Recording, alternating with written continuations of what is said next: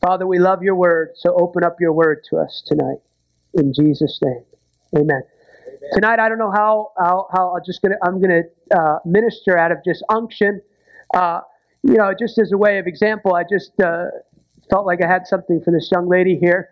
You're still young. You're, you're beautifully young, smart, and know how to do those things. And uh, I don't plan on the ecstatic outburst, but there's a rhythm and there's a flow to the Holy Spirit.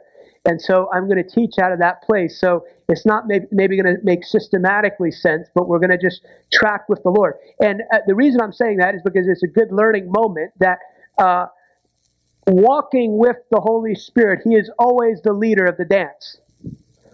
And the challenge often is, is God is not opposed to your intellect, but revelation is filtered through intellect. And so your intellect will often say things like this, this is why we have to change our language. That's crazy. God's out there. You know, I don't really understand it. And the point is, you're not supposed to understand it. Is your that's why your mind needs to be renewed and your intellect get into a line with what God is speaking. But often when we're walking with the Lord, in a sense, it doesn't make sense intellectually. But as we, one of the things I pray every morning over my life, Lord, let me be sensitive to the Lord. So even, even, uh, I, I constantly try and use every, because God is very practical, I try and use everyday experiences to teach me about the impressions of the Lord. If I drive home a particular way, I go, God, how do you want to drive home today? Oh, I got a little nudge to go this way. And as you lean into those things, you become more accustomed and you can you can constantly do life with the Lord. The Bible concept knows no understanding of spiritual and secular. That's why when God speaks to you to pray for that person at work, you're like, well, it's the middle of the day, Lord. Because he's not an intellectual. He doesn't care it's the middle of the day. And the thing is, you might have a rule. This, this, is, this is where it gets fun. You might have a rule that tells you if you pray for somebody at work, you're going to get fired. But the more, I don't particularly encourage this for novices, but the more you track with him, you can you can pray for that person, and they they give you a raise because you prayed for that person, but you broke the rules. But you got to know his voice, or else you're getting fired. And it's not persecution; it's because you broke the rules. So we're going to move out of that place tonight. I just thought to explain that here for a minute. The, the, the point is use every day, use life. The psalmist said this I have set the Lord always before me. Why? Because the Hebraic mind, everything was an act of worship. One, one uh, um, rabbi, obviously not applicable today, but the, under, the principle is still there. He said, A woman need not need go to the synagogue because in taking care of her family, she is worshiping unto God. What was he, what was he saying? He's saying that in that place, in that in that doing of caring for children, in that washing your dishes, in that cleaning your home, it's all an act of worship unto the Lord. The reason we say that is because there is a challenge that God wants to hit the hammer to in Americans where this is worship and this is my life and I got this over here and we separate the two, but it is one thing.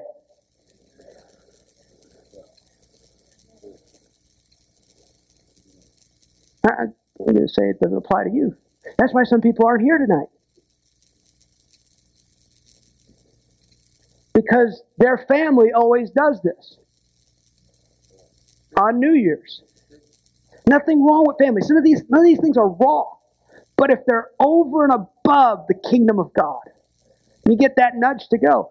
But in their thinking, so you can love Jesus but if your thinking is not correct, you will always be missing turns in the cadence with the walk of the Lord. Some people don't even bring it before the Lord because in their mind, this is what they do on this day. I go visit my mom. Their thinking doesn't make space for putting God in everything that they do.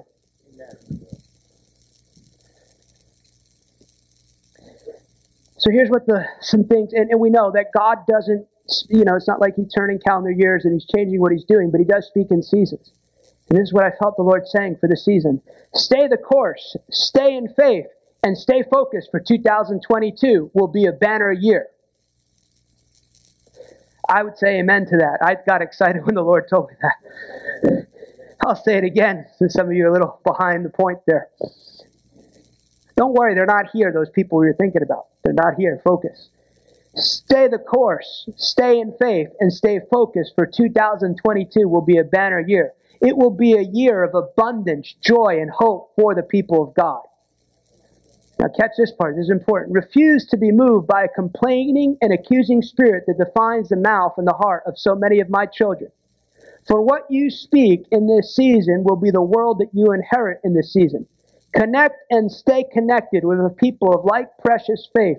For those of the household of faith will flourish and be satisfied in this season. Now, saying that does not mean there will not be any challenges. Tell me, like, again, it's like this mocking, you know, thing that masquerades itself as as as as God's forgiveness. Well, you say there's no challenges. No, I'm not. That's what I'm saying. I'm just telling you what God said. And it is God's word that is always given to us as a gift to define our reality. God's word to you sets you up for how you face a challenge. Look at Matthew 7. It's really clear right here. Matthew, by the way, we're going to hopefully jump into a lot of scripture. Therefore, whoever hears these sayings of mine and does them, I will liken him to a wise man who built the house on the rock. And the rains ascended, and the floods came, and the winds blew and beat on the house, and it did not fall. Excuse me, for it was founded on the rock. Notice that how the man built by the word of God defined what happened in the storm. The foolish man, which you'll read about here in a minute, is the man who did not respond to the word of God. And because he did not respond, his life got destroyed by the storm that came. Both people faced a storm, but they experienced it differently. Amen. Based on the lens by which they viewed reality.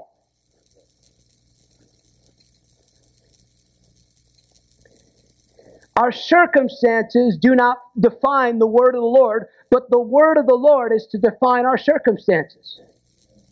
I'm so thankful. I remember uh, actually that trip, Kyle. I was one morning just hanging out with the Lord, and He really gives me like this, this confirming promise about a particular area of my life. I'm thinking, you, you know, that's really nice of you to tell me that. That was that was encouraging. You know, I was a feel encouraged. I knew you said that before. That encouraged me again. But why are you? I'm thinking, why are you telling me? See, he's not an intellectual. Why are you telling me this now? I didn't know the world was going to shut down in like three weeks. So he gave me a promise. And I remembered as soon as this like shutdown came, I got this promise from the Lord of what he said. So I don't know. I don't care what's happening to my neighbor. I don't care. I, I, I want to help my neighbor, but they're, they're, they're, what they're experiencing doesn't define how I'm going to experience this next season. And because of that encouragement for the Lord, this prayer came up with me. And I've, and I've tried to apply it to every area of my Lord, thank you. I want to thrive, not just survive. Amen. You know what that meant? Being really quiet and not watching a lot of health updates. And then that first Saturday morning, I was supposed to go to Ohio that, that morning. And I remember I said, I just went before the Lord. It's often what I always, I said, Lord, let's talk, I, I, give me some insight here. And he said, this does not change my plans and purposes for the earth. Whatever this is taking place, this does not change my plans and purposes for the earth. Here's another uh, thought that's really important. It's this, that when God speaks, it will often locate areas of trauma that God wants to heal you from.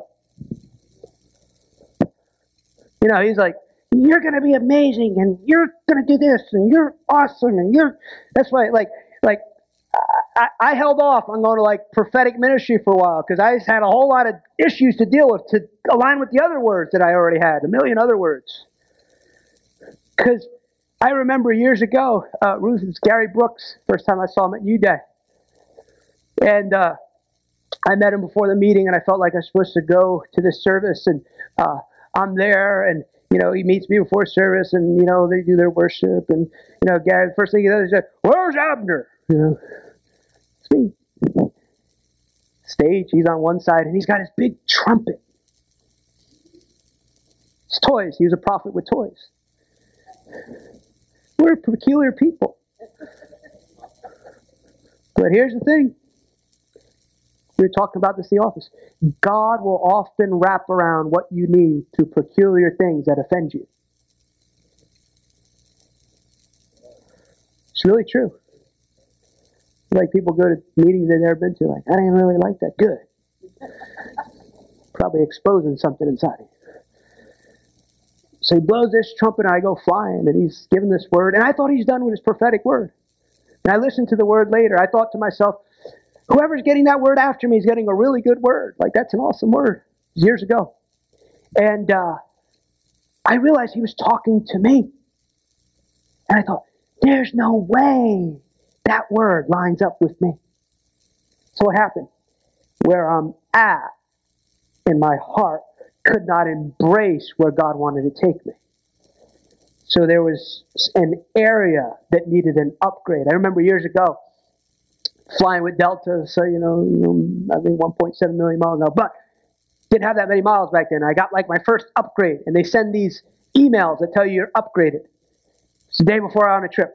You've been upgraded for thank you Jesus first class. You know, praise the Lord. And I'm in this seat. It's so funny. Life is funny. Some of you need to laugh a little more. so I was too proud to ask how to push that seat back. I think like, you know, you gotta act like you've been there before. That was not good. That was not the Lord. It was years ago. And I finally get the thing to push back, and I fall asleep for like 10 minutes, and boom, that thing hits. And I hear the Lord say, I've given you an upgrade, but you don't know how to live an upgrade. So these words come to bring you up upgrade in your mind, in your heart, but they also help expose the trauma in your heart. Moses is like, you know, listen to some of the words people get. Zacharias is a great one. He's he's actually praying for things that there's trauma in his heart that he cannot receive it. That's why you got to deal with those things. He's a good man. He's not, you know, righteous, holy. He's praying. He's actually, that's, if you don't get anything out of tonight, ask the Lord if there's trauma in your heart that is preventing you from receiving a promise that you've been asking the Lord for. I got quiet with that one. Listen, you can you can throw all the, the nice Tony Robbins phrase out, a new year, new me. It don't change unless your heart changes and your mind changes. Don't change. That's a. I would have never said that going up to New Jersey, but I just did. Zacharias, the son, and you got Gabriel too. That's a good angel. He comes and he, he like think, read the word. Like, who wouldn't want that word? Your son. He's going to prepare, you know, all these things. And he goes, How can this be? And God is so gracious that He goes, and if you don't think your words matter, He goes, you're not going to be able to talk. And the next time He talks, it's only when He comes into alignment with the prophetic word. There was such a wound in there, He couldn't even speak in alignment with the word of God. Moses, same thing. He still struggled with that, never broke free of that. You're my, you know, I'm the God who hears. I'm the God of covenant. You're my spokesperson of deliverance. How can I? And all his life led up to this moment of being the deliverer. Yet he can't receive that assignment. And God will work with you where you're at, but you got to work with God and identify what's in there.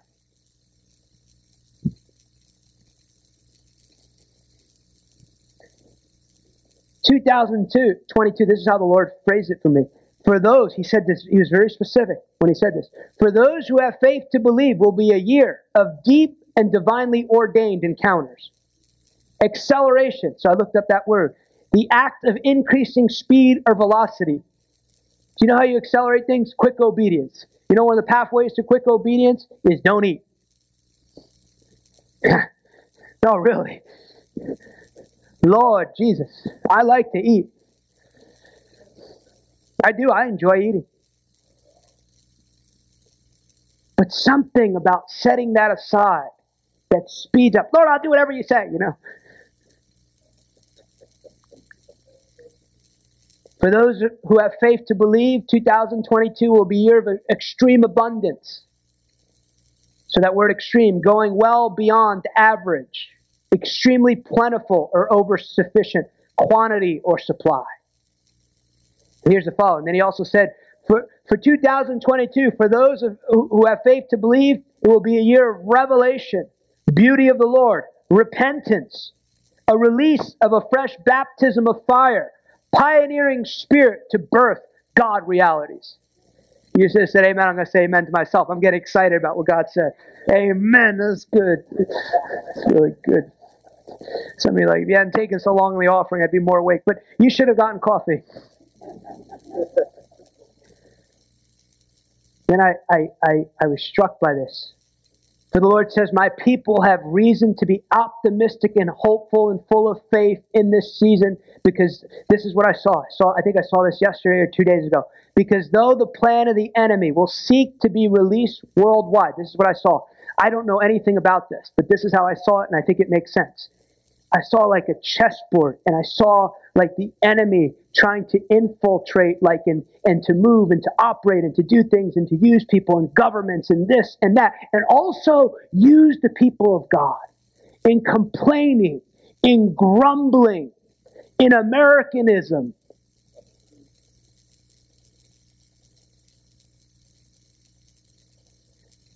But the Lord was already one step ahead of the enemy in every step the enemy, everything the enemy tried to do.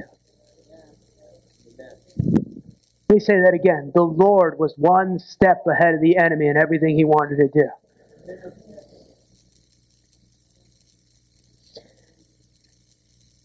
I saw like a chessboard, the enemy trying to make its move, but God was always one step ahead of the enemy. The gate of heaven is open for my people, and my word and my spirit has not lost any power. Yet it will be my people's ability to stand in the counsel of the Lord and not be moved but that uh, and not be moved that will define their fruitfulness in this season. This was this morning. For those who, st- I got really excited when he said this. For those who stand in faith, I will even fulfill that which my people thought could never happen or is even impossible in this present circumstance.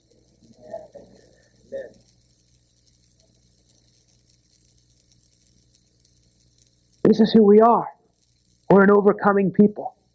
Doesn't mean we deny the challenge. Doesn't mean we don't deny. And it doesn't mean you don't have people who communicate and speak to the evil and the darkness taking place. Every one of us should at least take a meal to fast for this upcoming Supreme Court thing.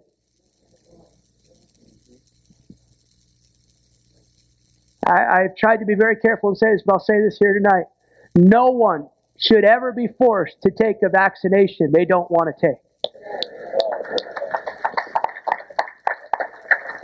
The Bible does not talk about vaccination, but it does talk about freedom.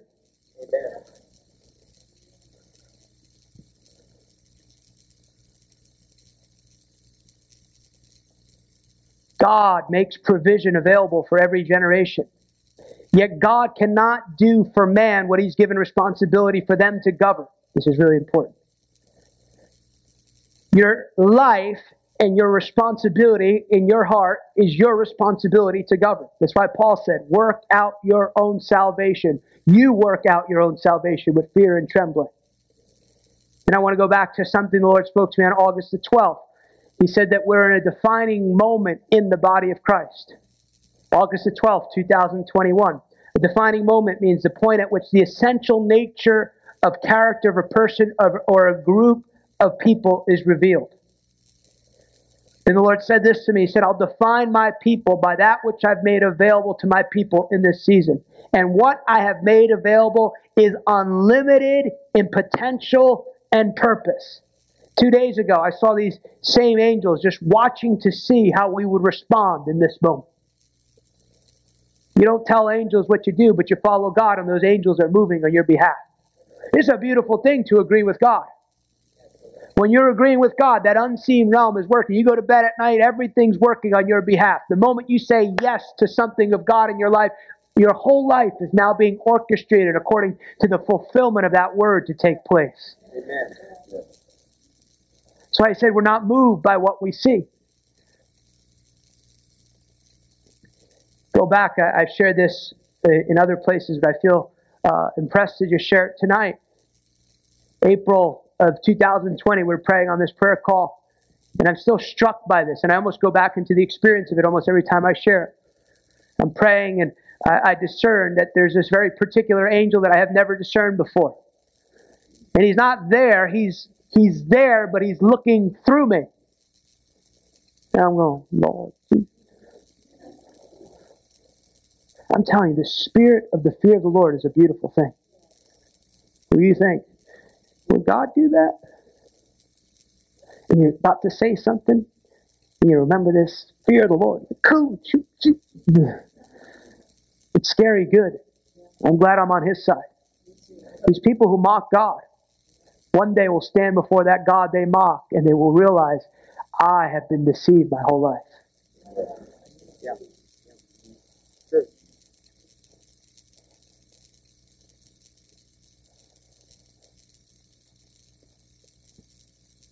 Just looking at him, I'm thinking, you know, you don't ask him, but, you know, in my mind, I'm thinking, what is he doing? The Lord speaks to me, says He's looking at the people of God to see if they will respond correctly in this season.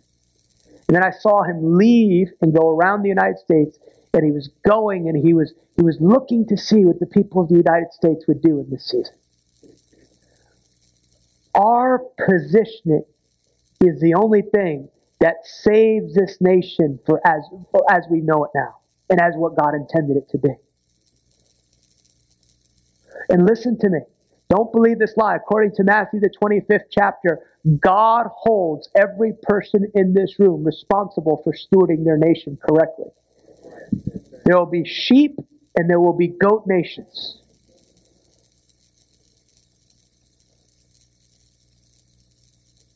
God is not American, but He holds you responsible for what He for for the place and the territory He has placed you in. Our defining moment will be determined by our positioning. Proverbs 4:23 says, "Above all else, above mean the highest place. Guard your heart from every for for this is NIV. Above all else, guard your heart, for everything you do flows from it. Everything you do flows from how your heart is positioned. Everything you do flows from how your heart is positioned. Everything you do flows from how your heart is positioned. Everything you do flows from how your heart is positioned. Everything you do flows from how your heart is positioned. Everything you do flows from how your heart is positioned. We've been created like God, three distinct pers- three distinct parts, one person. Unlike God though, we're not always in complete unity. I don't know if you ever noticed that. A key aspect of, uh, of discipleship is learning to have all, all three operate as one.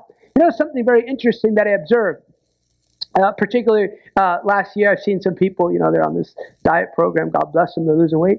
And uh, I noticed it's very interesting. You'll, you'll see this played out. We're three distinct parts, but one person. And we'll talk about this more, but you don't have a spirit, you are a spirit. But what's very interesting here is you see people, they maybe lose large amounts of weight, they're on this program, and like, I feel confident now. I'm like, oh, that's really interesting. I feel confident now. I used to not want to get up in the morning. Why? Because one aspect of who they are has now changed. It's affecting other parts of them. But correctly understood, if you don't track it all correctly, it's why the world can never offer you full answers. If you don't fully track it from the inside out, it's never going to be done properly. I just know in my own life. Sometimes uh, I've given this example before. Sometimes I'm ministering multiple sessions, usually on a Sunday, I'll minister in the morning, then you know come back minister at night. Often, what I'll do is I'll go for uh, I'll be you know be a little tired, and I'll go I'll eat lunch and I'll go for a run, and you know the first four minutes I'm like the devil is a liar. You know why am I doing this? But I've learned if I get my body moving, I go back to my hotel, I take a shower, I feel completely refreshed after I lay down for 10 minutes. Why? I'm three distinct parts, one body. I've moved my body, and I know if I sit in that bedroom, it's just going to feel worse. So I start moving that body. Now I, I'm clearer. Also, get a cup of coffee too. Praise the Lord. Someone told me tonight they don't drink coffee. I said they're not going to like heaven.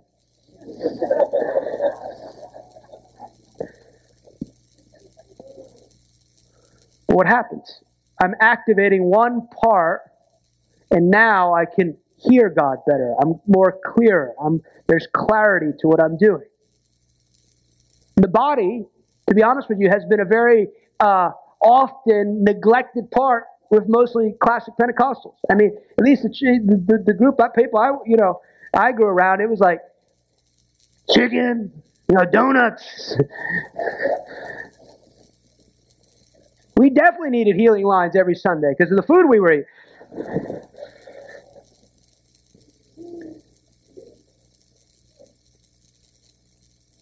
And it's like you're binding the devil. No, you need to bind your mouth. and then we create whole, church cultures that mock us destroying ourselves. Oh, I can't even walk past that chicken without giving six pounds. you know, and we're and all those demons are like, yes, we're going to keep them fat. No, serious. You got to think about these things.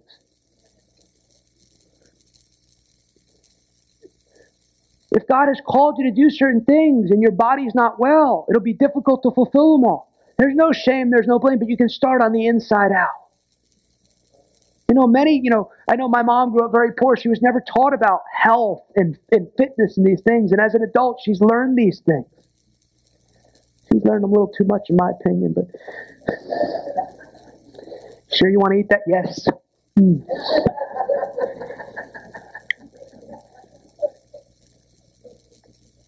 Learning to govern ourselves through the power of the Holy Spirit is one of the great privileges of life.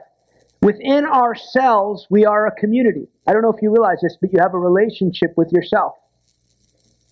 You do not have a spirit, you are a spirit. It is your unseen spirit, hopefully it's born again, that governs the seen world. An unseen God who is a spirit governs the world through seen people through their unseen spirit. Catch that.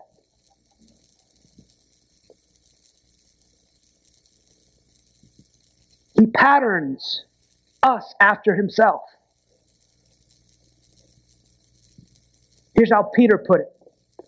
Now, obviously, the context is talking about something different than we're not talking about tonight. But catch this point that he makes. Wives, this is 1 Peter 3, verse 1. Wives, likewise, be submissive to your own husbands, even if some do not obey the word, they without word may be won by the conduct of their wives. When they observe your chaste conduct accompanied by fear, do not let your adornment be merely outward. Now, this is a point we want to focus on tonight. Do not let your adornment be outward, arranging hair, wearing gold, or putting on fine apparel. Rather, let it be the hidden person of the heart, with uncorruptible beauty of gentle and quiet spirit, which is very precious in the sight of God. Hidden person of the heart hidden person of the heart. Which leads us to this other concept here, the biblical concept of a heart. We're talking about positioning of the heart now. Everyone has a heart. I know, deep teaching. Very impressed, I can tell. Now, here's an important thought external voices determine inward condition, inward condition determines external behavior. External voice determines inward condition inward condition determines external behavior. Most references to the heart are the human heart, uh, but they're not referring to actually the heart as a biological thing. The heart is what they're saying, the center of you. You know, they say that, the, you know, this place between that. That's not true. It's what we, we've tried, we've put bad language to actually what's happening. Because it's your heart that is everything. The heart represents the idea of the will, the human choice and conscience. That's 1 Samuel 24, uh, verse 5. The heart represents the act of willing, the act of determining, the choice. The heart is the center of decisions. It's where people receive God's word. It's where conversions takes place. Understanding. The heart functions as a source of thought and reflections highlights its intellectual capacities. Isaiah 6:10, Mark 7:21 through 23. If you're wondering where this is in scripture. To hold the truth in one's heart is to understand it fully in a way that will impact one's life. Deuteronomy 8:5. You'll see this uh, pattern in the life of Mary. To me, one of the most phenomenal characters in Scripture. There's a church with big cathedrals. They, you know, they pray to her. I don't pray to her, but she's still a phenomenal figure because you'll see she treasured the word of the Lord in her heart. And because I believe she treasured it and she had it such treasured, she elicited a miracle when it wasn't even the right time. That's how powerful faith is, and that's how powerful the Word of God is in your heart. And that's also how powerful and how concerned Jesus, the Father, the Son, and the Holy Spirit are with every area of your life. Think about it, turning water into wine. Not, you know, there's probably people, people hungry, people, you know, you know, they, they, he kind of throws off that whole thing of like, you know, the most important thing is souls, brother. Where's that in Scripture? If I had to choose, I would probably choose that. It just doesn't say it in Scripture. And that's important. People are like, well, no, it is. It's, it's most important. I want to suggest to you that if you look at the world in a way different than God, then you don't have God's vision for the world, so you fall short of representing Him properly. And when you focus on souls, the whole America has gone to hell. Got quiet.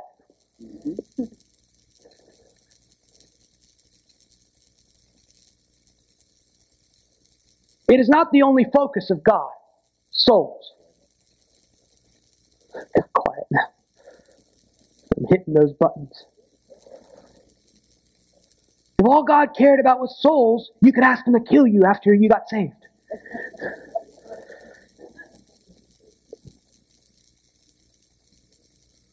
The whole concept of getting born again is not the end goal. It's for you to be like Him.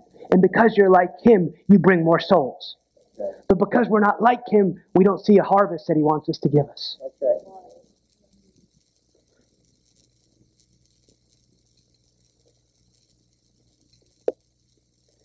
When people do not take something to heart, they fail to understand it in a manner that actually makes a difference in, in their life. Isaiah 42 25.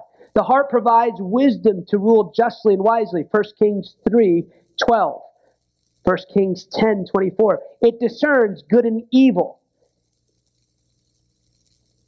As the seat of understanding, the heart is the locus of one's imagination to be cut to the heart what were they acts 2.37 when they got born again they were cut to the heart not to the mind that's very important. That's why we pray. Lord, we pray that the eyes of their understanding would be open. Their understanding is here. If you give people an intellectual gospel, then they have an intellectual God. It's not wrong with starting with their intellect, but it must have uh, revelatory, practical experience where it wraps their whole heart. That Jesus is not an idea, He's a person, a man God to be experienced. That's why the Lord wants to deliver American pulpits of nice teaching that is not much better. Actually, Tony Robbins is better than much of that. Sorry, forgive me. No, I'm not really sorry. It's just, it doesn't help people. You cannot change the world if you just have a low level expression of what they're like. It's a passionate thing for me for people to sit. I'm not, not mad at anyone, but for thousands of people to sit in a cathedral week after week after week for an hour at a time and giving them little stuff. I don't even know what's happening in that room. And they think that this is God. And when they have a problem they can't overcome in life, and we make up weird things to get them into the building. Yet there's a God with a passionate heart for them, that has a purpose for them, that wants to live, to live above limitations. And we bind them to these religious ideas, and religious men think of these ideas to draw a crowd. And they're so disappointed because they went to a service and made Jesus Lord, but it cannot practically affect their life. And we tell people bound with stuff, uh, just read the Bible, study more, when they need the devil knocked out of them.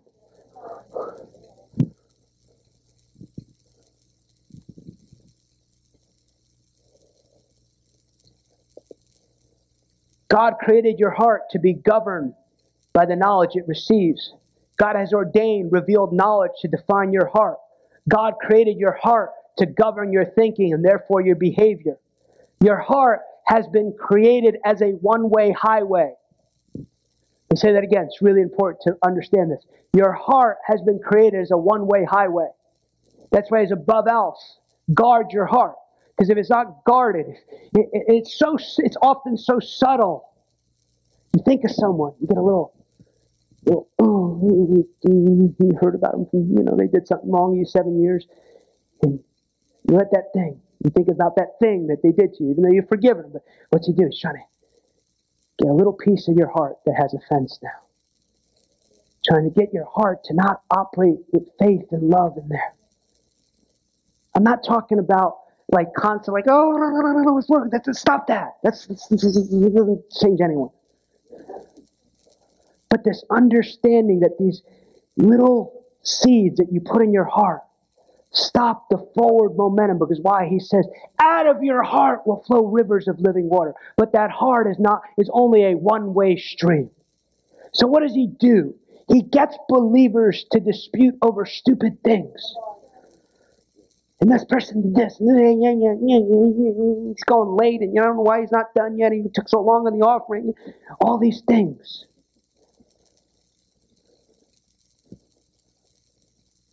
And that flow of your heart is only a one way place. He said, No one can serve two masters. No one, no one, no one. You either aligned with heaven and the Word of God or aligned with the wrong thing.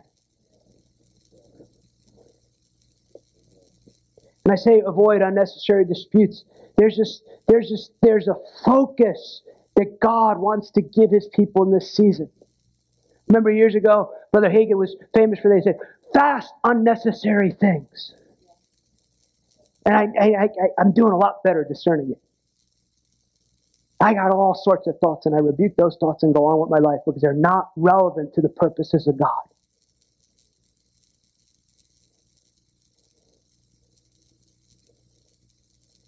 The conditioning and the positioning of your heart determines your behavior. What you're feeding your heart defines your behavior. What you feed uh, what what you feed your heart upon defines its appetite. So if you're constantly feeding it with the right things, you will hunger for those things at a greater measure.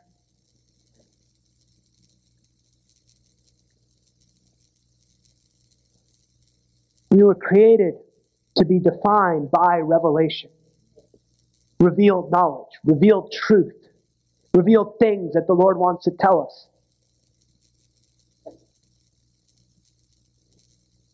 Hosea 4 6 says, What? My people are destroyed for a lack of knowledge, not intellectual knowledge. God's not opposed to that. Revealed knowledge, the revealing of who God is. Proverbs 29 18. Without a revelation, Without revealed knowledge, my people perish. Without revealed knowledge, my people perish. John 16.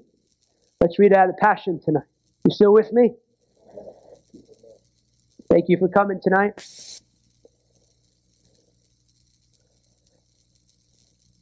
Thanks for being patient. Sometimes it takes some time to develop it.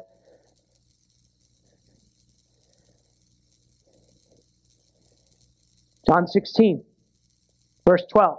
We'll touch on this point in a minute. There's so much more I'd like to say to you, but there's more than you can grasp at this moment. That's really important right there. I'm reading out the passion. Yeah, okay, great. You got you guys are good here. Very important there. He doesn't tell you everything you need to know in one moment. We'll look at it in a minute. He's, so he's telling you there. I believe when Jesus came, this is extraordinary to me. Constantly, I'm bogged by this. The one who, who, who actually himself created the universe comes and lives in the limitation of that world. There's so many things I think he wanted to say. So many things he wanted to open up to us. So many things, and he's just like, oh, okay, let me just tell them like parables, like things to sort of illustrate what this world is about. There's many things I want to tell you. He says it there. But it's more than you can grasp in this moment. I've been there. There's something that happened to me maybe three years ago. And I said, I wish you could have told me, like, you know, way back then. He goes, You couldn't handle it. This is a word for some of you. You know that thing you're asking God, He's going to give it to you. He really is. But it's going to be in His timing. Lord spoke to me something else. He said to me, He said, You know, when you thought I wasn't answering your prayer, I was actually protecting you.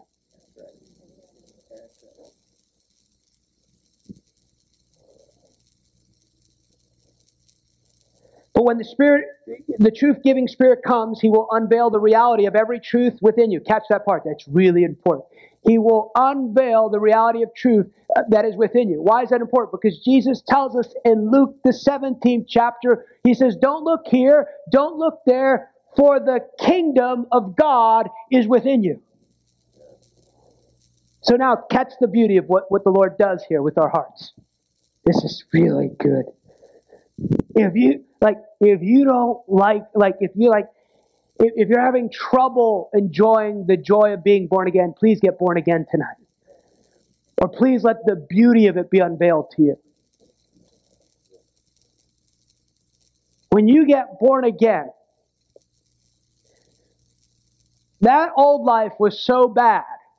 He just decided, I don't want to even try and touch that. I don't want to, I don't want to renovate it.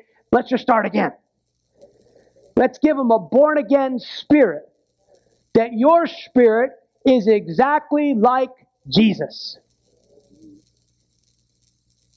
And he makes you the righteousness of God in Christ Jesus. It's a beautiful thing. So he, when he looks at you, he looks at you the same way he looked at Jesus and he puts you into Jesus and he picks the time that you would leave, live, live in the earth. So, everyone in this room, you are in the earth for such a time as this. Amen. And everyone who comes to the earth, he had a purpose. And his purpose was for you to live forever. It's really good news. You're not going to live forever in this body. Some of you are happy with that. He makes you born again. And now you live on this earth, but you have access to this thing called the kingdom of God. And he has very specific, he doesn't just give you a new nature, he give you the ability to live completely different. He gave you a new nature and a whole new way of looking at things. And what he does is before you ever came to the earth, he thought about you. I'm serious. He actually had you in mind. I don't know how he does this, but he's God. He's beyond genius level.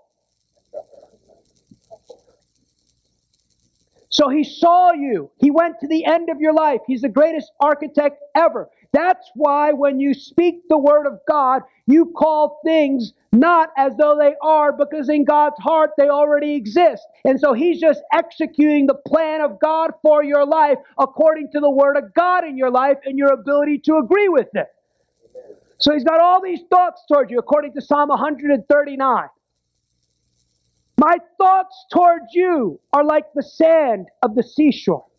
And though you live here on the earth, he describes the kingdom of God like Matthew 22. He describes it like a banquet, an unlimited banquet.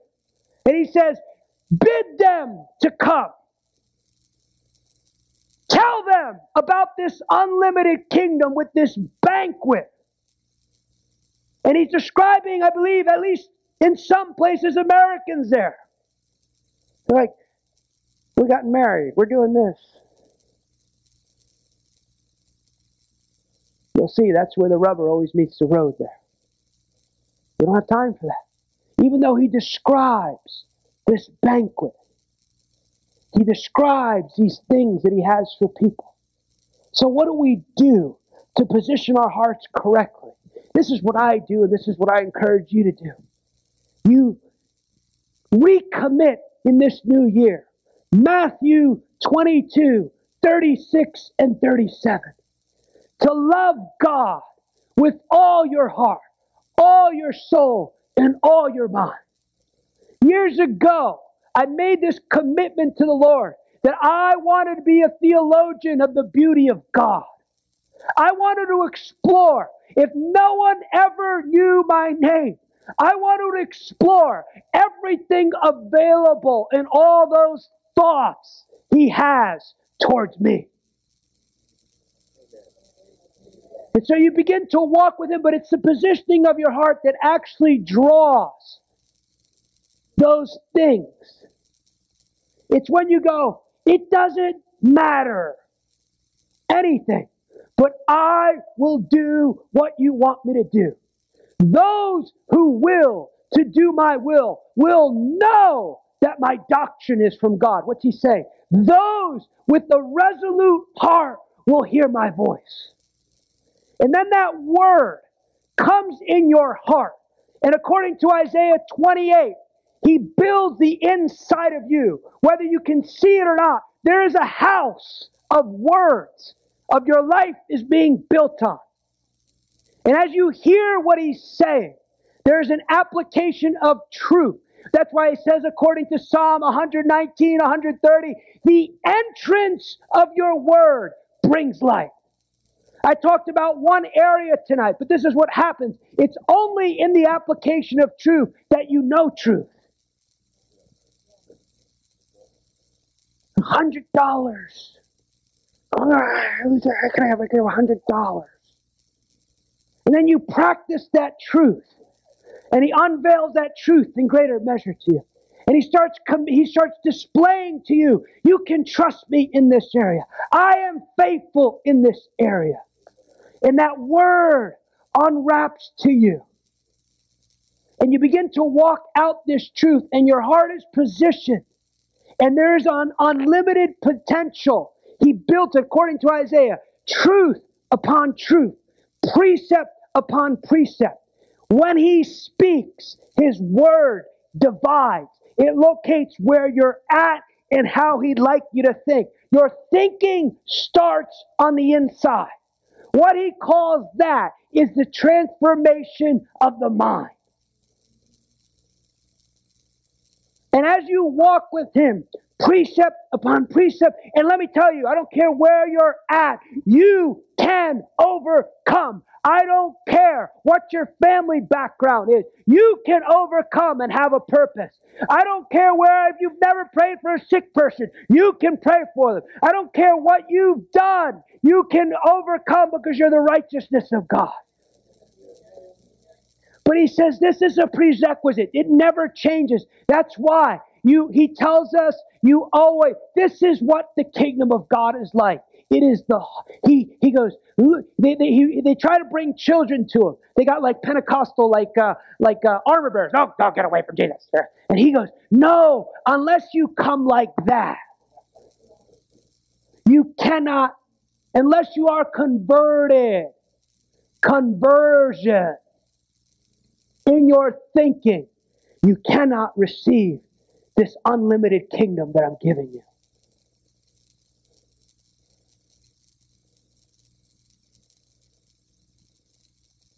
It is that type of heart that then becomes unlimited in display. It is that type of heart. It doesn't mean you don't have any challenges. It doesn't mean that you won't be challenged. It doesn't mean that fear won't try and override you. It doesn't mean that intimidation won't try and override you, but it is that resolute heart It takes a bold person to stand in the things of the Lord. And there's this subtle little thing that I see among God's people that after we've seen some things, after we, we've seen some fruit, it tries to put you in cruise control. It tries to keep you in that place. It tries to keep you saw that miracle two years ago. You really stepped out here, and God's will is for you to be so far off that boat that you cannot trust in anything that you have in your own. But you say, I can only walk in faith from this day forward.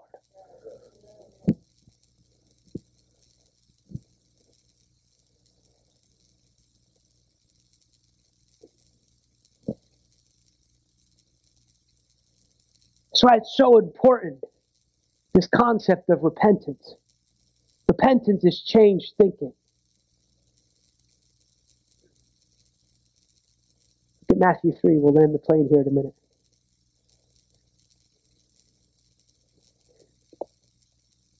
Look at verse 1. It was at this time John the Baptist began to preach in the desert of Judah. And his message was this catch this. His message was this the realm of God's kingdom, I'm reading out of Passion, I'd have never read out of this is about to appear. So you better keep turning from evil and turn back to God. Isaiah was referring to John when he prophesied a thunderous voice, one will be crying in the wilderness, prepare yourself for the Lord's coming and a level straight path inside your hearts for him. Catch that part, inside your hearts for him. We know that John, John did not do any miracles. It writes of John that John's message was repentance. His message was repentance. Change your, repentance means change your thinking. Change your thinking, for the kingdom of heaven is at hand. And what's that message according to Isaiah supposed to do? It's supposed to, it is in your changed thinking that when people change their thinking, it prepares the way for the coming of the Lord. It prepares the way so when your mind is being transformed, you are preparing for a greater release of God's power on your behalf. Jesus confirmed this message in, in Matthew, the fourth chapter. What does he teach? Verse 17. From that time, Jesus began to proclaim his message with these words Keep turning away from your sins and come back to God. I'm spitting now. Now I'm doing good. For heaven's kingdom realm is now accessible. Where does your thinking change? Your thinking changes within your heart. When your heart changes, it becomes more pliable to make way the path for the Lord because it comes through your mind and your heart.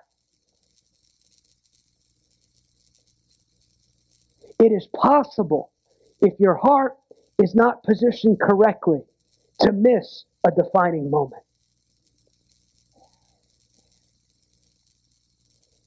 God always intended for you to progressively grow in truth. So there is an invitation tonight to grow beyond the place that you're at.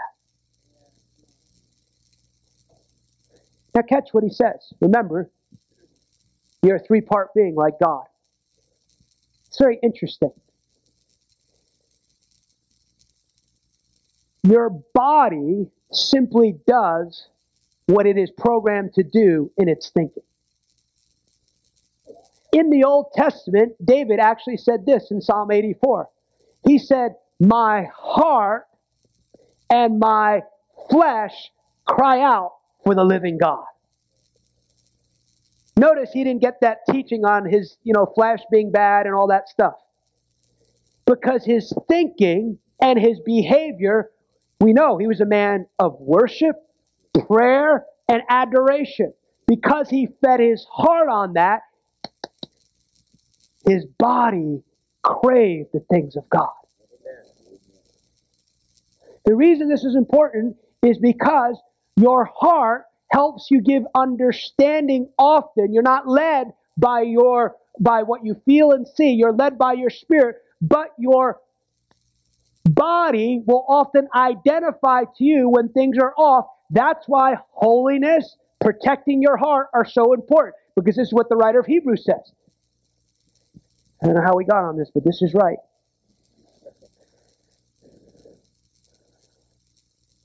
Look at Hebrews 4, verse 1.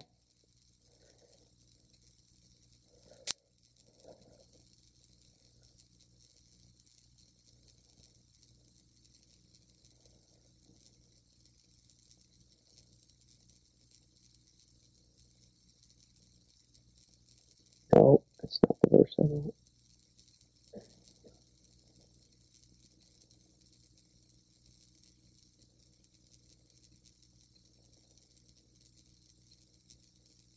Hebrews 5, 14. That's what I wanted. Verse 12. Now, catch this. We're talking about growing in truth, maturing our hearts, and having our pro- hearts properly positioned so we can, by faith, receive what God is doing in this season. I told you it was not always going to make systematic sense, and I'm almost done with the plan. Don't worry, you can sleep in till 9 tomorrow so you can be here by 10. For by this time you ought to be teachers. It's another mark of discipleship. Can you replicate your life in other people? Would you want to replicate your life in other people? You need someone to teach you again the very first principles of the oracles of God, and you have come to need milk and not solid food. For everyone who partakes only of milk is unskilled in the word of righteousness, for he is a babe. But solid food belongs to those who are full age, that is, by reason of use, have their senses exercised to discern both good and evil.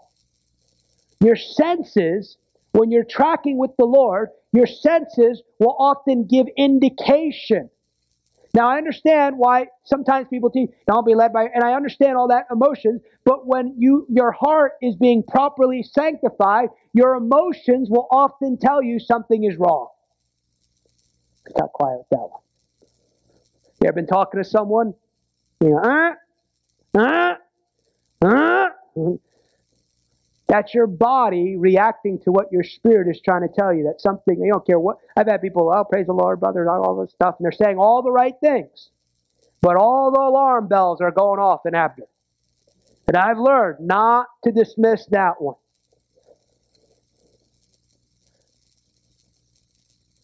So, what's the point?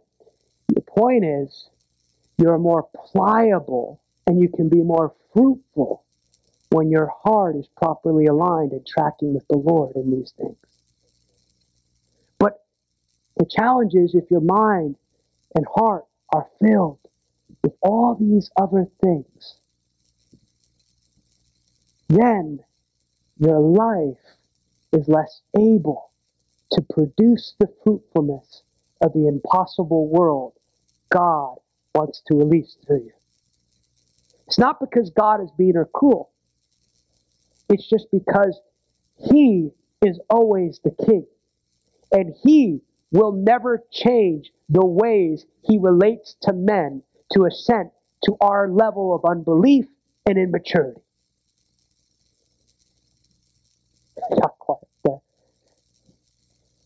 I'm a nice person.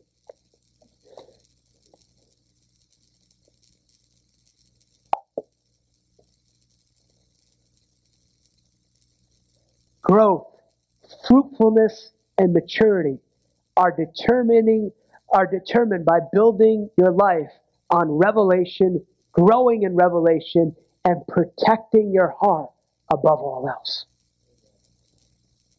Here's what Jesus said. Therefore, every scribe concerning the kingdom of God is like a householder who brings out his treasure, treasure things new and old. What's he telling us there? He goes, it's not that what I said 10 years ago is irrelevant, but what I said 10 years ago is always conducted in light of what I have added to you in 2022. Years ago, over 25 years ago, just personally, I knew, I've never doubted God had called me to preach the gospel. Hey, might be a little harsh, but sometimes you're like, I don't know if I'm called to preach the gospel. You're probably not. Because when you know, you know. It's like being a man. I've never doubted being a man. I know. But for years, the Lord never really spoke to me anything about my ministry. And I would ask him, you know, what am I called to do? Tell me. Tell me, Lord. Come on, I'll be like Benny Hinn. Touch him, Holy Spirit. I'm like it's nice, the white suit, you know. Holy Spirit. And he's like, just be my friend. And it wasn't until years later he began adding to that truth. Precept upon precept. But there was lots of foundational things he wanted to put in me. And along the way, he delivers you of all those things you think are right. And is still doing that today. He goes on this journey with you. That what is on the outside does not define you, but your walk with Him on the inside. So, secret moments with Him that define your existence on the earth.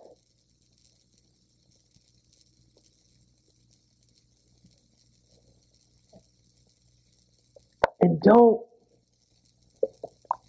don't let the enemy get you with intimidation. You can't do it. Learn to discern when the enemy's speaking. I, am shocked that so many people just let the enemy just beat them up. I've got more aggressive the last few days with the enemy. You can't do it. In the name of Jesus! I get real Pentecostal. No, I do. Now I just got mad. It's like, you cannot have access to my heart. You might be able to challenge the Word of God, but you will not challenge it. One time I was on a plane and he put a nasty thought in. I said, You need to get to the back of the plane. You don't belong in my mind.